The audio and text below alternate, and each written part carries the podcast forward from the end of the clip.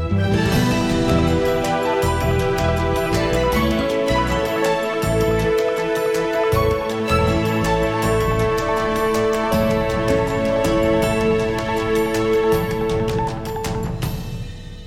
Friday, April 7th, and this is the Dutch News Podcast, your weekly chance to catch up with what's been going on here in the Netherlands.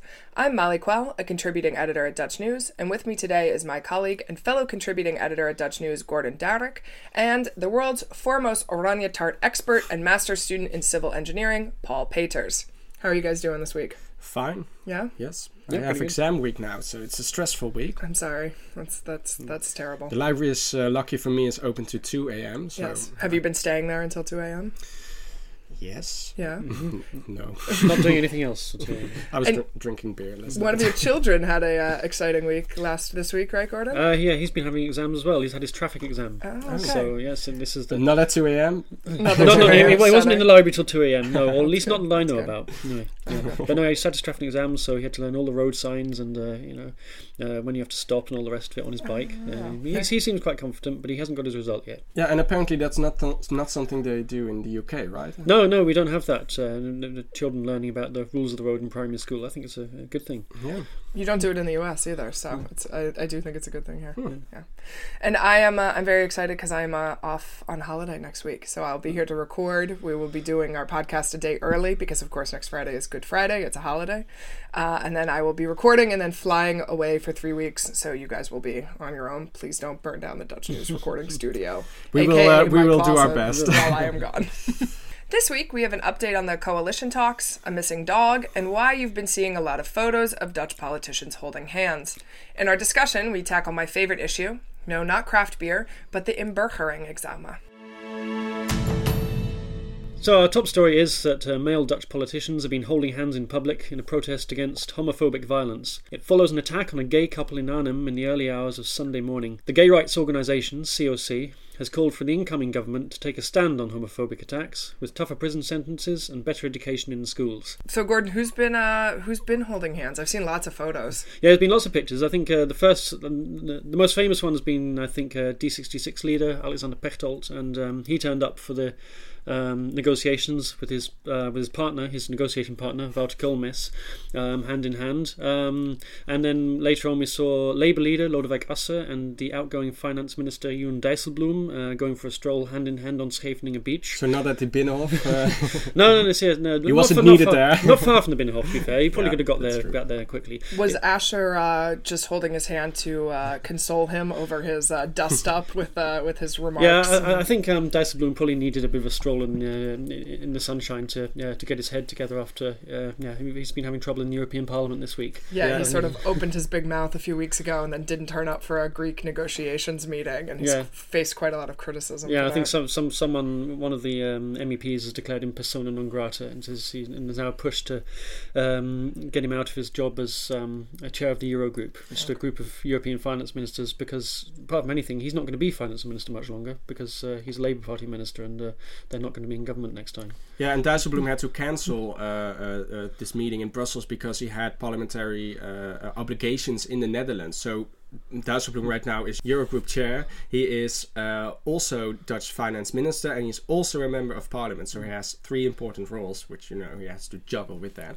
Well, hopefully Asscher made him feel a little bit better. Yeah, indeed. But it all started when um, a sports journalist suggested on Monday morning, um, after this attack, that um, uh, men should uh, go out in public holding hands in a kind of gesture of solidarity.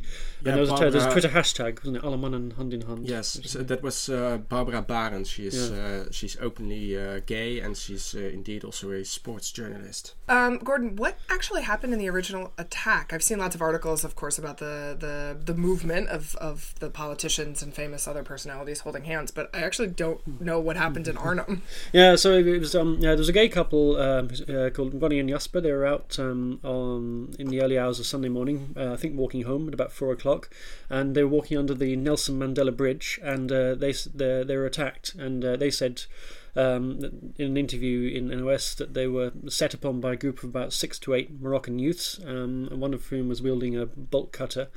Um, so and and uh, one of the victims lost about four teeth, I think. Um, and but the lawyer for the um, perpetrators uh, has, uh, was on television late that night, um, and he claimed that uh, they weren't all of Moroccan origin and they didn't have a bolt cutter, and he claimed that the couple started the fight. Um, but anyway, six people have handed themselves into police or were arrested. Um, five of them were teenagers. The other one's 20 years old, and the teenagers have now been um, uh, let out while the police carry on investigating. Yeah, and um, later that day, the uh, or the next day, Arnhem lit the um, the Nelson Mandela Bridge in the colors of the rainbow Mm. flag. You know, in a country that is so known for its uh, acceptance of homosexuality, I mean, one of the first countries in the world to have gay marriage and all this kinds of stuff. Like, is this a thing that happens here fairly often? Yeah, Has it been getting worse? It, it happens quite often indeed. Uh, I think the uh, the very day after this incident in Arnhem happened, two other incidents were reported in Eindhoven and in Amsterdam as well. And it, it always, you know, uh, sparks this uh, debate about is gay acceptance in the Netherlands just as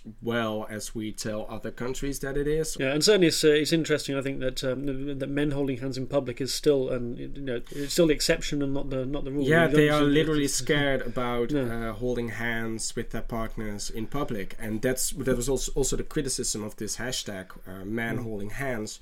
Uh, I mean, uh, very nice of you that you are holding hands at the Binnenhof uh, uh, uh, Square, but do this in Amsterdam West uh, on Saturday night, and you know you will find a different experience. Yeah, I mean, certainly the COC, uh, as it happened on Monday, um, coinciding with this, uh, sent a letter to Edith Schippers, who's chairing the coalition talks, saying this, um, pressing for this to become an issue for the next government. They, they say that the number of attacks has gone up four times in the last six years, um, from 400 in 2009, um, and they they say that there should be tougher prison sentences, better education in schools, and also the police training college should focus on it more, and the police should be specifically trained in dealing with homophobic attacks, because apparently only nine people were convicted. Yeah, and we talked a bit about uh, a few weeks ago about uh, trying to increase diversity in the police force. Of course, I can imagine that inevitably that there are some people in the police force who are probably not the most open-minded folks, and so you're probably unlikely if you've had a bad experience with the police as a gay person to be willing to report, yeah, these sorts of crimes. Alexander Pechtold was holding uh, hands with uh, Mr. Koolmees and he was on his way to uh, Edith Schippers and she was chairing the uh, first week of the uh, coalition negotiations with uh, Prime Minister Mark Rutte, Sybrand Buma of CDA and also Jesse Klaver of GroenLinks. Thursday evening, Mrs. Schippers informed the king about the negotiations and after that she held her first weekly press conference. And this is new because usually these negotiations are done in silence, especially because Prime Minister Rutte insists uh, notoriously on radio silence during these negotiations. Um, so it wasn't expected that Mrs. Schippers uh, would be saying much, but surprisingly, she was very open-hearted. Um, so, what did she say uh, at this press conference? Well, I didn't it- catch it this week. Yeah, well, she, yeah, it was uh, it was yesterday evening, so uh, that's probably why. Quite Um, possible. but she was very open-hearted, as I said, and she, she told the press what what they were talking about, and this included the uh, budgetary framework, and that is uh, the Haguish for how much money can we spend. And uh, other topics included the climate, the job market, mobility, and immigration. But Schippers, she stressed that uh, they are very far away from any sort of agreement. Um, parties agree, however, that they first need a vision for the country because, quote, this combination needs to be held together more than any other combination. That's an excellent. That's a great quote, but what does it mean? It means that. What's that Haguish for? that's Haguish for well. These parties are very far apart in any sort of you know agreement, so they need a, a firm, firm uh, uh, a vision of the country before they can you know Yeah. start negotiating in uh, uh, the government. So they're, they're still really at the outline stage. They haven't got into the real yeah, detail of it. Yeah, they, yeah, they, they're not even in the outline stage. Yeah. I guess these are just all preliminary talks. So, this press conference was last night. Are they continuing negotiations today on Friday? Uh, no, not on Friday because Jesse Klaver's Papadag is today, according Uh. to the Telegraaf newspaper. But Prime Minister Mark Rutte also has ministerial councils on Friday. Yeah. and so they'll be next be in and on on uh, Monday morning, right? Yeah, they uh, they negotiate on Monday morning. Uh, they have morning sessions from uh, ten fifteen to twelve forty five, and then an afternoon session from uh, two to five. Uh, not on Tuesday because then uh, Parliament is voting, and you know three of the four negotiators are also MPs. Yeah, and uh, what about uh, Rutte's teaching job on Thursday mornings? Is he still doing that? Mark Rutte has a teaching job. Yeah, Yeah. he's a um, social study teacher. He mentioned this the day after the ele- or the morning after the election. He said that they said, "What, are you going to do uh, today, Mr. Rutte?" And he said, "I'm going to go go and teach because Yeah. he does it every week." He's been doing that for six years now. So, has anyone else um, been at the negotiation table apart from the four parties and their and their deputies? Uh, no, uh, the the first few days, uh, because they were working on this vision for the Netherlands, they invited all these experts from uh, from outside politics. So they uh, invited the uh, head of the Social and Cultural Planning Agency, the head of the uh, Planning Agency for the Living Environment, and also the head of the uh, Social Economic Council. So a lot of professionals and a lot of experts coming in and telling them what they think uh, should happen. And also, um, the Ministry of Finance made a 500 page document with suggestions about what the new government could do. So that's why Dyson Bloom hasn't been in Brussels this week. So No, he was- his 500 page report. Yeah, on the beach. on the beach, yeah, yeah, and yeah, and uh, so, so obviously it's boom time for lobbyists. Then, if uh, Indeed. they're, they're, they're, all trying to get their oar in. I s- I see the trade unions have been um, turning up as well and writing letters and. Uh, yes, and not only the trade unions, also Tony Chocolonely, the, uh, The chocolate, company. Yeah, this fair trade Dutch uh, chocolate company. They uh, they were handing out chocolate bars at the Binnenhof. Uh, I think it was on Wednesday, in the hope that uh, uh, uh, someone would bring it in and give it to the uh, negotiators, and then uh, you know talk about uh, uh, uh, uh, fair trade and Yeah. about the environment. Unfortunately for Tony, uh, uh, there is this security guy of the Binnenhof. He is two meters tall. He's very large, and he didn't let any chocolate go in. He ate it all, I guess. probably, yeah. Probably so, so, so, so no chocolate with the uh, with with the coffee while they were negotiating. You, you need something to munch on when you're sitting around a table all day. Uh, Yeah, they get people, one don't cookie Yeah, and one a uh, very small one. Yeah, and Yeah. one cube of cheese. And they have to have all of the receipts for it, Yes, right? indeed. Uh, we have a bit of an ophef story that happened this week as well. Yes, High Street chemist Kruidvat uh, caused a bit of a, a dust up this week when it was noticed that they were selling a children's coloring book which included a picture of Hitler. Wow. So, Paul, you're designing coloring books now. yes, indeed, I am. This book was uh, produced by a Belgian publisher and featured well known figures of the past um, in the world. Uh, the incident was brought to light after customers posted a completed photo on the company's Facebook page. Yeah, and it was v- very well drawn. After, Yes. uh, Yeah, that's- yes. admit. Yeah, They, so, uh, so, so they wait to colour it in first to make sure they got every detail of Yeah. Hitler's um, you know, moustache and his brown shirt, and Yeah. his, uh, Yes. his raised arm. Yeah. Uh, only then were they offended. The book was only on shelves for half a day and has since been withdrawn. Um, but my favorite sort of part of the story is, is that the publisher's spokesperson said, and I quote, My suspicion is that the man who created the coloring book got a book of famous people out of the closet and selected a pair, which unfortunately included Adolf Hitler. Maybe he did not recognize him.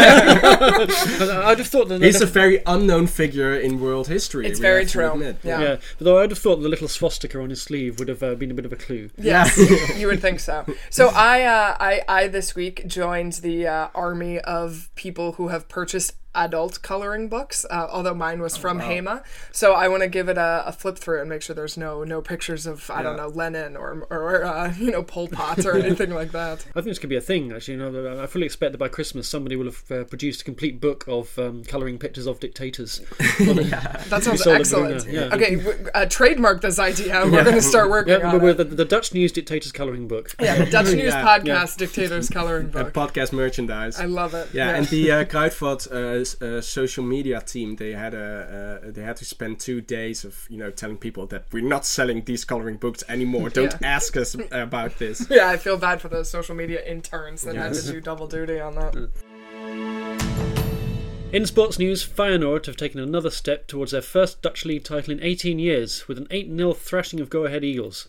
Jens Toornstra hit a hat trick and Dirk Kuyt scored his 150th Eredivisie goal in the Rotterdam club's biggest league win since 1987. Feyenoord remain three points ahead of Ajax, who beat AZ 4 1 at the weekend. PSV's title defence looks to be over after FC Twente scored an injury time equaliser on Thursday night in a bizarre match that was overshadowed by police trying to clear the stadium during the game because they suspected supporters of drug dealing. Gordon, what happened with this? I saw these this headlines on Twitter this morning, and I was like, what even was going on? It's here? totally bizarre. Basically, what happened, I think, um, about 15 minutes from the end of the game, there was an announcement um, over the tannoy um, asking everyone to leave the stadium, first of all, uh, at which point the supporters obviously. During started- the game? During, this, during the game. The game's going on while this is all happening. And It they continued stop. playing during this. They continued whole- playing during this whole thing. First of all, they wanted to clear the stadium, and then I think the police um, said, "No, the exits are blocked. You can't leave." And eventually, they they sorted it out. They narrowed it down just to one block of support of home supporters um, down at the bottom of the stadium, and they wanted to basically keep all those people in and search them because they, they, they suspected that people were dealing drugs in the stadium while the game was going on. Um, and obviously, the supporters didn't take kindly to this. It was the you know the section of home supporters, you know, sort of the, the, like the, the rowdiest supporters. So they started then, you know, uh, kicking off and having a go at the at the riot police who'd gone in to, to try and carry out the searches. And while all this was happening, you know, the game just carried on, and eventually PSV, who were leading at this point, uh, eventually then conceded a late goal. But but no, it's just, just a bizarre thing. Of course, the atmosphere was, was completely surreal because uh, no one was paying attention to what was going on on the pitch. Everyone was booing, and you know, and, and all these announcements coming over in the tannoy saying, "Leave the stadium! Don't leave the stadium!" Uh, Yeah, it, it seems like interrupting a football match with a bunch of soccer hooligans to send in the riot police is like possibly the dumbest thing I think I've ever heard. Yeah. Yeah, but yeah, but, but the police said it was justified, and they did find some drugs. So Okay, who knows? well- But, Well, uh, who great. knows? I'm yeah, glad so, that so, they so, found someone. So, so, They- so, yeah, good- yeah, so, so, so, yeah, so good, good. Perhaps they interrupted a whole match to, uh, to to find a couple of, and then they also then raided three houses in the town and found some replica weapons and Ah. what they said was a supply quantity of hard drugs. So They couldn't have just raided the houses while they knew all these people were Exactly, at the yeah, soccer yeah. match. Like, Yeah, yeah, yeah. You should join the police force. yeah, I know. Please yeah, call me. I'll advise you on, on some practical issues. Um, but there's other good news for for Feyenoord this week, right? Uh, yeah, they've got a new shirt sponsor. so yeah. the yeah, an energy company Qurrent um, have uh, yeah they, they've negotiated a four-year deal worth uh, four and a half million euros a year. Could go up to six million with bonuses. Um, Feyenoord been sponsored by Opel for the last four years. Well, I'm glad my energy uh, money is going to Exactly. sponsor the, Yeah, uh, the well, Feyenoord uh, when Ajax was uh, sponsored by Ziggo, this uh, cable television company, there were Feyenoord supporters who, you know, quit their uh, Ziggo uh, uh, contract. Yeah, this, is, this, is, always the, the danger. In fact, this is why um, uh, in Scotland for, for a while, Rangers and Celtic always had the same shirt sponsor for exactly that reason. uh, That they shared shirt sp- sponsors because if they had if they had different sponsors, then you know, then, then their supporters would boycott whichever company was sponsoring the other team. Wow, interesting. I'll have to consult with my Dutch boyfriend about whether or not we're uh, canceling our energy subscription with Qurrent over this. yeah. We've seen countless reports and researches about uh, work stress in the Netherlands, but this week the Dutch statistics agency CBS published a report in which they searched for the most stressful job in the country. Among the most stressful jobs were, unsurprisingly, people that deal with life and death, such as uh, doctors or other medical professions, but also teachers and managers. The most stressful job in the Netherlands, however, is being a chef. Why? Well, uh, uh, the the researchers they said, well, in all these different kind of work fields, you deal with different kind of stress. So. Uh, uh, emotional, demanding uh, jobs such as being a doctor, it's a different kind of stress than being a manager. But a, uh chef needs to, you know, perform uh, and and work very hard in a very short amount of time, and that during an evening, in different sequels. Yeah, I So can see that that's being long and, hours. and, yeah. and, and all that shouting at your staff in the kitchen as well. That- that- exactly, that's got to raise and all that pressure. swearing Yeah. and uh, all this boiling water and, knives yes, and stuff. and uh, I can see this.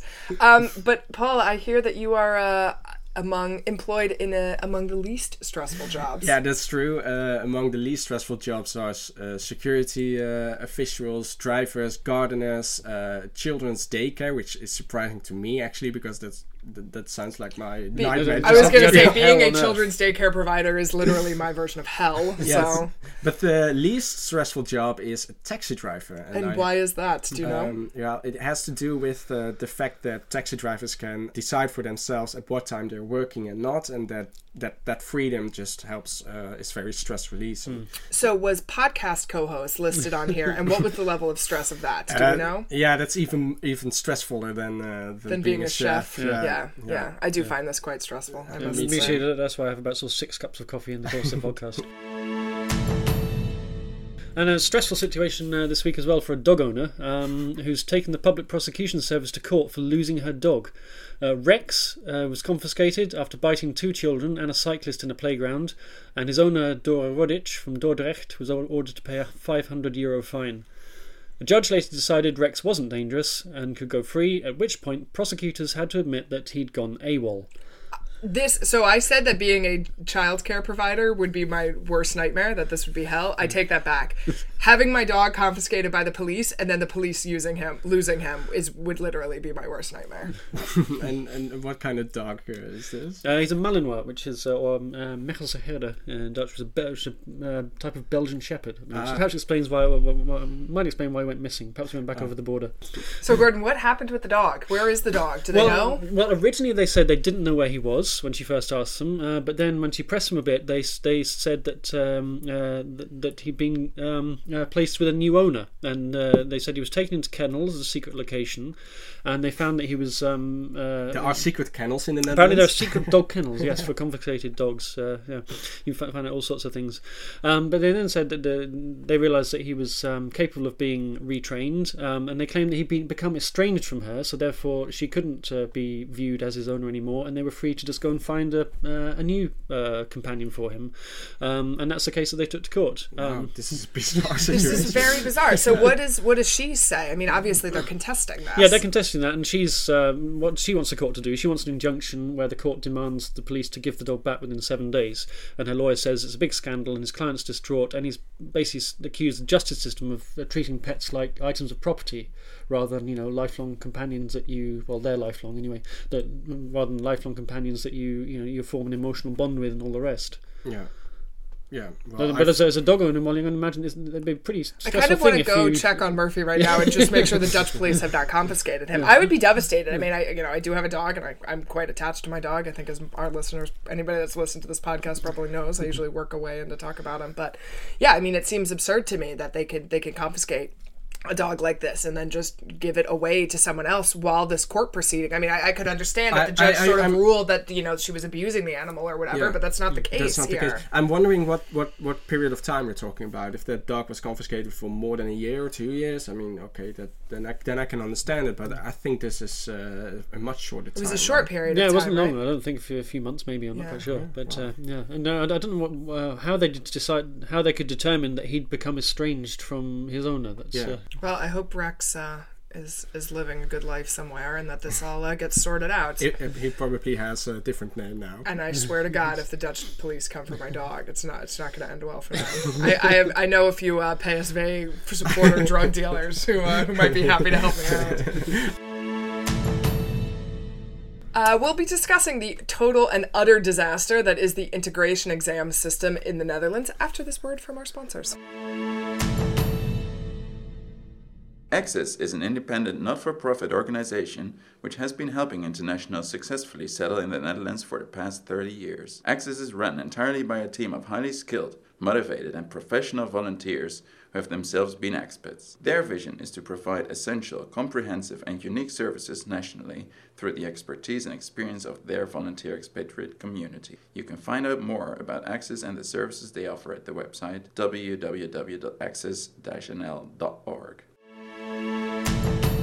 This week, we're discussing the state of the integration exams in the Netherlands. It was reported this week in Trouw that nearly 500 immigrants and refugees have been fined for not passing the exams within three years of their arrival. And Molly, were you one of these folks who got fined? I was not. I was, yeah, for complicated reasons, was not actually obligated to take, but I chose to do it uh, because I wanted permanent residency in the Netherlands. If you're interested, you can follow my uh, experiences with the integration exam in a series on Dutch News. We'll post a link to that in the liner note. But in 2013, there was a switch in the system. So it used to be that immigrants had three and a half years to pass the inburgering examen, as it's called in Dutch, and the integration courses were arranged by the local governments. Now immigrants have three years to pass, and they must arrange for their own courses. yeah. And if they don't complete the exams within those three years, then they they risk a fine, right? Yeah, and they can be fined up to uh, 1,250 euros. Hmm. Although you can't actually be denied residency based on not passing, but they can fine you a pretty substantial amount Okay, of money. but, but they have to pass it on their own without any help whatsoever. Yeah, so some immigrants can borrow, I think it's up to 10,000 euros to pay for courses, which does not have to be paid back if they pass within three years.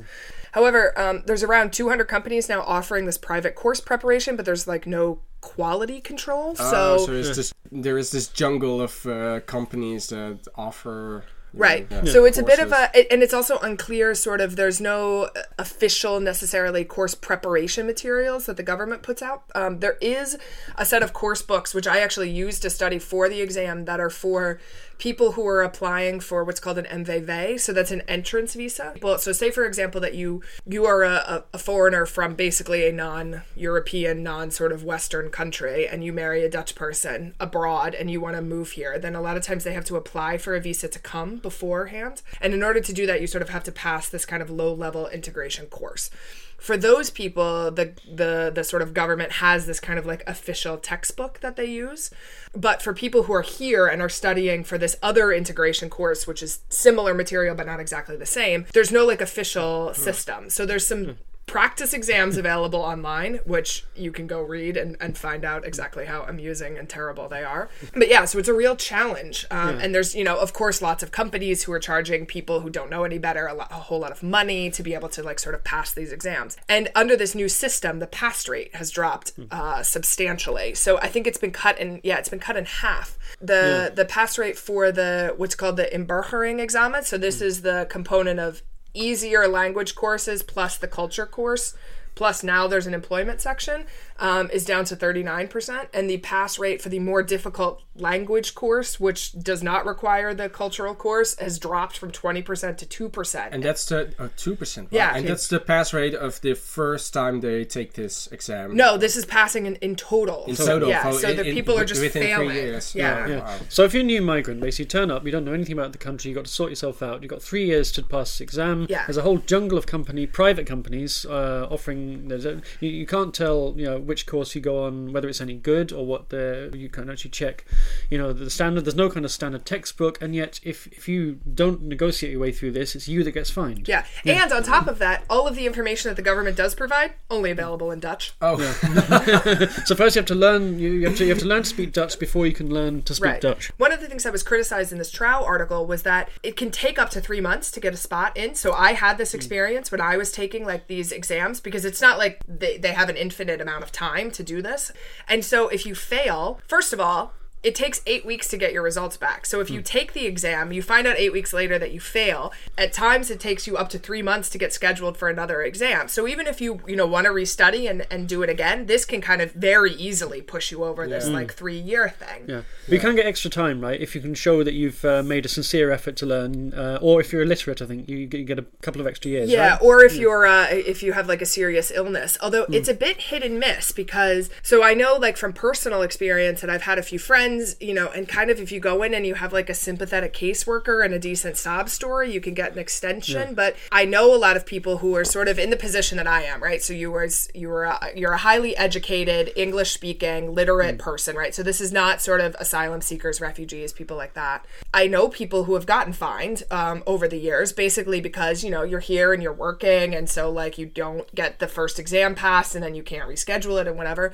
And then I know people who like have been here for five or six years and have never actually gotten fined because they've been you know very you know they have a sympathetic caseworker or whatever. So it's like very very hit and miss to see how you make these Yeah, exemptions. And my, my burning question here is: How does it actually facilitate integration in any way by threatening to fine people if they if they don't pass their language exams for reasons which might be you know nothing or partly only partly to do with them? Yeah, I don't know. I mean, I think that um the language exam for the lower level, like sort of because there's these two tracks, right? There's the sort of like Burhering track and then what's called the like NT2 track. So like there's this one track where you do it and it's the lower level language exam with this culture exam. So the culture exam is the one that Dutch politicians go on, you know, nightly television and then can't like pass. Since 2013, they added this employment portion, which for people like me is even extra annoying because the two things you learn on the employment portion are how to apply for unemployment benefits and basically like how to apply for a job at HEMA, neither of which someone like me is ever ra- basically going to do in this country. So this is like this one track, and then there's this higher level language track um, that you can do. So if you pass the language level at a higher level, then you don't have to do this employment and this culture portion. There is nothing that I learned on this culture exam that was at all useful in sort of everyday Dutch life. Could you give uh, a few examples, Molly? Yeah, so we have my uh, my my course preparation Oh, book yeah, here. First of all, my instructor. So I do have a Dutch instructor, and he helped me prepare for this exam. And you know, there's lots of like tricks, like with any sort of standardized test. Um, that you sort of learn because essentially what you're learning to do is like pass this exam, right? Yeah. Um, And so one of the things that he told me is that he said, uh, so the, the all the questions are multiple choice, and he said if their answer is ever call and make an appointment, that is the correct answer. so you know the Dutch are sort of notorious for having afspraak for everything, right? Yeah. Yeah. So there's like lots of questions on here. So I quite like this question about um, what you do if your neighbor has a baby. So there's a question about this, and Ignore the person. ignore the person. Baby, So the question is is formulated as you know you come home from work to discover your neighbor has had a baby, which is an odd formula. Like they're just on the sidewalk with like yeah, a yeah. newborn. I they guess. just appear. Yeah. Right. And so, like, what do you do? And so, your options are, I, I think, you know, bring flowers over, call to make an appointment, uh, send a card congratulating them, or do nothing. So, of course, because we, I just said you call to make an appointment, the correct answer is call to make an appointment. But nothing makes me more amused than going to a party with like 20 Dutch people, proposing this question, and watching them just argue over what the correct answer is because of course like it depends on your relationship with your neighbor and all Totally, this yeah. kinds of stuff No, I have to say, I'm, I'm taking interest in this because obviously I, I'm currently a citizen of the European Union and therefore don't have to do any kind of um, automatic residency rights. But that's going to change in a couple of years, so I might end up uh, en- uh, entering into this whole labyrinth of. Yeah, you can pre-study, so you have you have I'm now five yeah. years. Yeah, but Molly, have you got uh, any tips for, for somebody who's being who's about to be thrust into this whole uh, circus? So I think that so it took me a good year basically from the moment that I started studying to when I passed the final exam. So I started doing this in 2016, basically January 1st. I passed my final exam at the very end of November. Um, I did pass all of mine on the, the first try, not to uh, sort of humble brag about this. um, you know, four components are the language exam, which Gordon, because you speak Dutch, is is probably fairly easy for you. Although there is like a lot of like weird kind of stuff on this language exam. So That's there- that's just Dutch. yeah, that's just done. so another sort of complaint that I had with the system is two components of the language exam are multiple choice. So if you take the practice exams online, the listening and the reading section, right, it's multiple choice and you can get your answers, your feedback from the practice exam. So you have a really good sense of kind of where you're at with that. Yeah. Two of the portions are writing and speaking, but there's no feedback, Hmm. because you can't get any answers officially from the government about what they're exactly looking for. Mm-hmm. It's a lot of like just sort of guesswork. So, for example, when I was doing the writing portion, poor Paul here, I would do the writing exam and then give it to Paul, and then, you know, would sort of say, like, kind of grade me on mm. this. And then we would end up in these discussions about whether or not, like, this sentence is completed, like, to the extent that they're going to want it completed. Like, how long should you make your answer? Like, all of these sorts of things. The advice I got at the testing center the day that I took both the written exam and also the speaking exam from the testing person was to just keep your answers as short as possible because they're not going to knock you for having a short answer, but they will knock you for mistakes. Mm. But that's not, as far as I can tell, like an official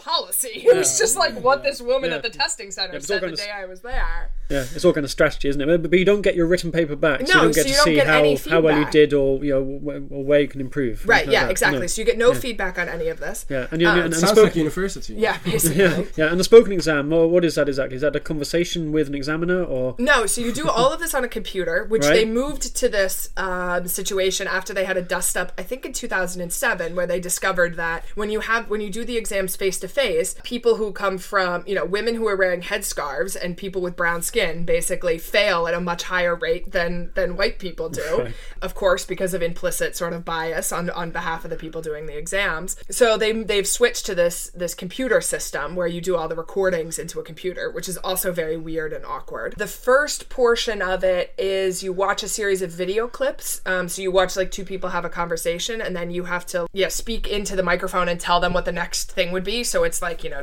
do you want a cup of tea? And then you have to like reply to this sort of thing. And the second section is a series of video clips where someone asks you a question and you have to answer it. And so those are questions, you know, along the lines of, you know, what do you think of the weather in the Netherlands? Mm-hmm. Um, answer also, you know, and include in your answer what your the weather is like in your home country. So you have to say like, you know, I find the weather here great, and the weather in my home country is much warmer than it is here, or something along those lines. But yeah, you get no feedback. Mm-hmm. Yeah. So I mean, you do get a number score at the end of it, but it doesn't give you any sort of Yeah. If it- indication yeah. of your correct answer or not. If I don't complain, about, if I don't complain about the weather, d- is that an automatic fail? I believe so. yeah, yes. yeah. Um, You're so- British, uh, No, Gordon. well, uh, more, more, no problem there. More, more, more particularly, I'm from Scotland, where Yeah. it rains about three times as much as it does here. And yeah, I come here and everyone complains about how much it rains. And Molly, is there any historical part of the inburgeringsexam? Yeah, so in the uh, cultural preparation, one of the things that you have to know is the first, it's not the first three le- uh, stanzas or whatever of the national anthem, but it's like the three that you guys sing, because it's like one, two, and then Yeah. Six. seven or six. Yeah, exactly. Yeah, you have to be able to, there's there's some questions about, you know, Okay. former historical figures, and you have to know all the provinces and all the capitals. Those are like some questions that are on there. Which, Friesland? the capital of Friesland is Leeuwarden. You passed. Thank you. You passed the Dutch News inburgering Yes, exam. I passed the Dutch Very News good, Inburgering exam. Yeah, well, so on that note, Dutch News as an organization, we have been discussing sort of doing our own kind of Inburgering exam, uh, which I think Yeah. would be very funny. But also, as part of my series of doing the Inburgerings courses, I'll be writing the final one when I get my permanent residency. But then the editor has asked me to do one more, which is all the stuff that the Inburgering exam doesn't teach you. Turned out to Covers be- a lot of ground. covers yeah. a lot of ground. One because there's absolutely nothing on here about cycling at all. Oh, So no cycling rules, none of this stuff, which you think would be crucial. You have to go to primary school for Yeah, that. you have to go to Yeah. primary school here for that. We, I discovered upon moving in with my Dutch boyfriend that there are a bunch of like really weird things that even though I had been living here for five years, had no idea. So you didn't know about the, uh, the the birthday calendar in the toilet, right? Uh, yeah, so this is one thing that no one taught me. Also, that you're supposed to tip the kids that deliver your free newspaper, which I didn't know, and so they turned up around Christmas, and I was just like, "Why are you here?" And they handed me some sort of flyer, and uh, I uh, closed the door in their face. Are you another GroenLinks campaigner? Oh, that you have to send your meter reading in from the electrical company every year, which is like not a thing that you have to do in America. So I'd literally never done this. And my boyfriend, Niels, when I was moving out of my last apartment, was like, Did you ever do this before? And I was like, No, like I didn't know that this was a thing you were supposed to do. Well, so I ended up getting like almost a thousand euros back for my electrical company because they've Oh, been yeah. overcharging me for the last three true. years. Well, the good news here is that they're bringing smart meters now where they can read it remotely. And they, you don't yeah, so then you the won't have to do that. Yeah. So Yeah. Uh, hopefully it won't be hacked by the Russians, though. Yeah, yeah, and on, uh, I had a question about the national anthem because uh, wh- what was it like to discover in, in learning about Dutch identity? You learn about uh, how all Dutch people have German blood and worship the Spanish and king. worship right? the Spanish yeah. king. Yes, it's all these very like strange sort of things. It's all part of history, Molly. Yes. you should teach. Uh, you should uh, learn harder. I, yeah. Well, I mean, Educate yourself, Molly. I am quite well educated. I can name all the provinces and all the capitals. But yeah, I mean, I think that this, uh, you know, sort of on a more serious note, is a real. I, I mean, I found this to be a, a major time consuming thing. I paid a lot of money to my hmm. Dutch instructor. I paid a lot of money in, in language eh, or in, in course books, you know, and I was very much so supported by my employer at the time to take all this time off from work to be able to hmm. go to the exam center. I'm lucky because there's an exam center in, you know, Rijswijk. There's only, I think, five or six in the whole country. So if you live somewhere that's more difficult to get to, it's a real problem. Hmm. And, you know, I'm highly educated and have taken standardized testing before. Like, I cannot imagine what this process is like for someone who is sort of not as privileged as I am. Yeah. Because it would really, I, I found it to be very exhausting to go through this for a whole year. I can only imagine what that's like if you are a, you know, a single parent with a couple of kids who does not speak English fluently. And, uh, and at the end of it, do, do you feel any better integrated into Dutch society as a result of doing this? No, absolutely not.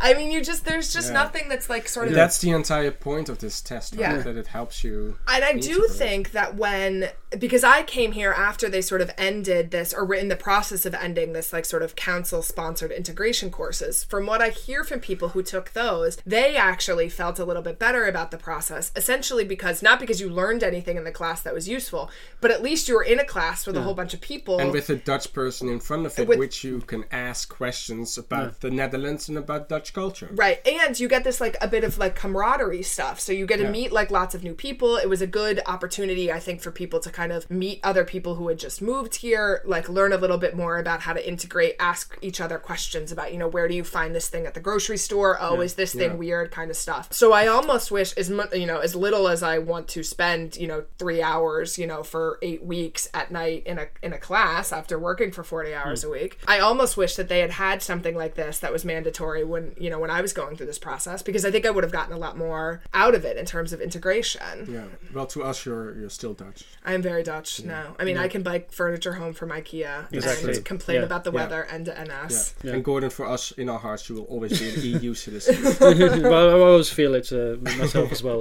Yeah. Yeah. yeah. Yeah, so so. Gordon, do you think are you looking forward to going through this process now? Uh, no, not at all. But Yeah. Scared away. When did you arrive in the Netherlands? Uh, I actually arrived here uh, almost exactly three years ago. Brexit is uh, well, it's just started, so officially they got two years. So, So- that will oh, give me. I'll, just I'll end, gonna I'm miss going to end it. up um, unless it takes a bit longer, which it might. Um, yeah, I'm going to end up about a month short. So if anyone wants to hire me as a cleaner or a taxi driver, but preferably not as a chef, then get the, then get, in, get in touch at the uh, email address at the end. In a lovely news, because you came here after 2013, not only will you have to do the five language portions and the culture portion, you will also have to do the employment portion. Oh, great. So, in the process of the Inburgering, you can learn how to find a job Yeah. uh, as a cleaner or as a, a cash register person. be Well, that, that, that could I be imagine. invaluable. actually. Yes. Yeah, yeah. So I think that Yeah. that will be in uh, between speaking my sentences, uh, my Dutch sentences into a microphone. All right. Well, I think that that's a good, uh, a good, a good spot to end. Although I could uh, go on endlessly complaining about the uh, integration exams. we can do a different podcast about. Can we do a whole exams. podcast where Molly just, Just gets about to MBA. rant about the integration We exam? can just, maybe we can just filter the whole um, the whole course. Can we just read the through course book Yeah. and just m- mock the ridiculousness of the Yeah. questions? But perhaps you can read them out in your, in your best Dutch accent. Now that you're officially Dutch. My my uh, my best Belgian American accent because my Dutch instructor is actually Belgian, Oh so God, it's that really is the terrible. worst accent I can possibly imagine. It is the worst. well, I think that's a, a great note to end on. That's all that we have for you this week. This podcast is a production of Dutch News, which can be found online at dutchnews.nl. We will include links to everything that we've talked about today in the liner notes. You can send comments, compliments, and abuse by email to podcast at dutchnews.nl. My thanks to Gordon Darroch and Paul Paters. I'm Molly Quell, and we'll be back next week.